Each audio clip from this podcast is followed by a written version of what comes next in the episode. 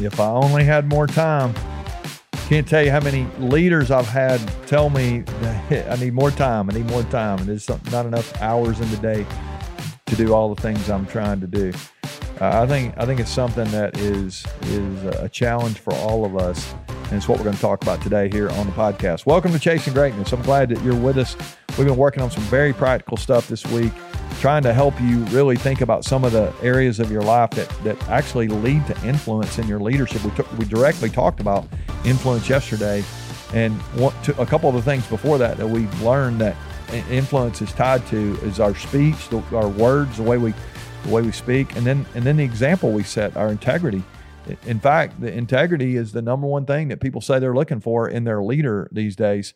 Well, one of the ways we I, th- I think we we have to live out our integrity and actually maximize our influence is with our time.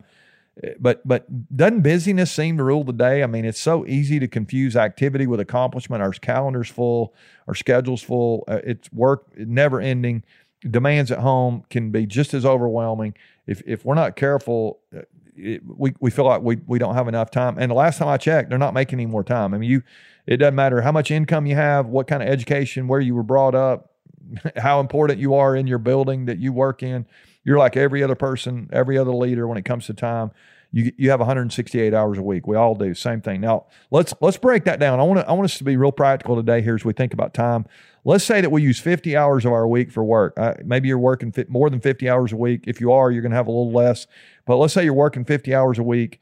Uh, you know, you, you're you're going eight or nine hours a day, and then and then uh, you got fifty hours a week. Let's say you're you're sleeping fifty hours a week. That'd be what would that be? That'd be seven hours a day. That's forty-nine, and maybe one day you're getting eight hours. Maybe you're sleeping a little more than that. A little, you know, hopefully you are. We talk about rest sometimes. We need, we all need seven or eight hours to uh, probably peak performance there.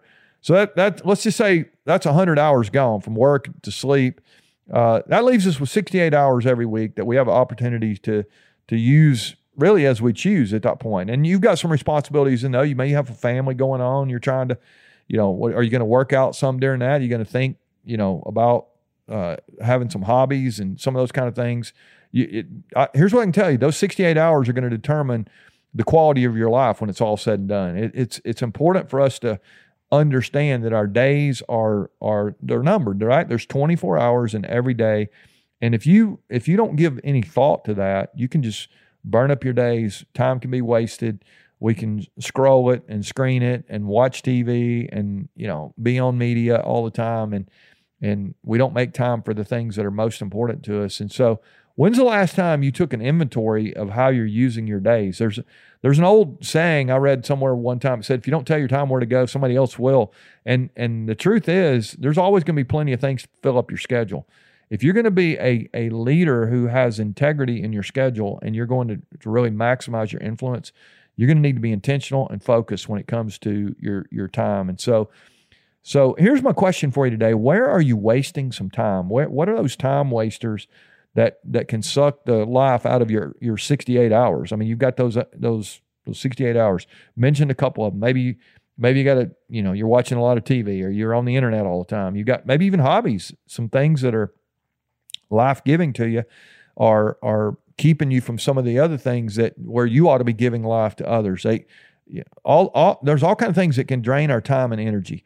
But if you think about it, and, and you get to decide what you do with your time, but I would say exercise, relationships, uh, spending some time reading, all kind of things that y- you can do. You could make a list of some things that will put energy into you and give you the strength um, to to be the leader that you want to be. I would encourage you to ask yourself, how much time are you spending on uh, uh, activities that energize you, they're putting life into you, versus the things that are draining life out of you. And I, and I would just uh, warn you, do not underestimate what happens if you squander your time. I, actually, we know this. We waste our life and and we get to the end. And and by the way, the end is limited as well, right? Where there's we're all going to, I mean, there's going to come a point where you don't have any more time left. And so when you start thinking about it that way, how many how many weeks, you know, are we going to to let go by without giving some thought to how we're using our time? I think the most important decision you're going to make every day is how you're going to use your time.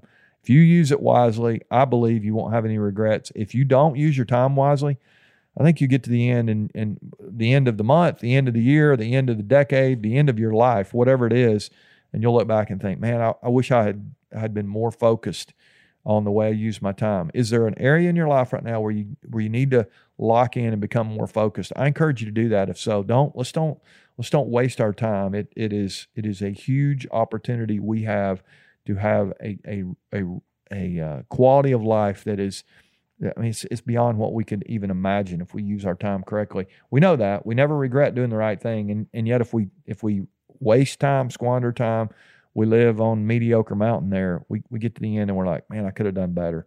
And we know that we we've not done what we could. We the world needs you. We need you to be your best. We need you to show up. We need you to use your time wisely. Let's let's focus on that today. Maybe, maybe just make one change with your time. Spend one hour more focused, more intentional today. Let that build each day. We talk about all the time. One of the first things we can do is just win the first hour of the day and when the last hour of the day. We just start and bookend our day there. It'd be a good place. And then you start filling in the middle. You're maximizing your time all day long. You can be a, a leader, not only that people want to follow, but when they do follow you, there's there's good things happening. You're productive. You're you're having great influence and impact on the people around you. And and uh, and, and people really are becoming their very best because they get to hang out with you. All right, I hope you'll encourage somebody today by sharing this content with them. Let's keep uh, let's keep chasing greatness together.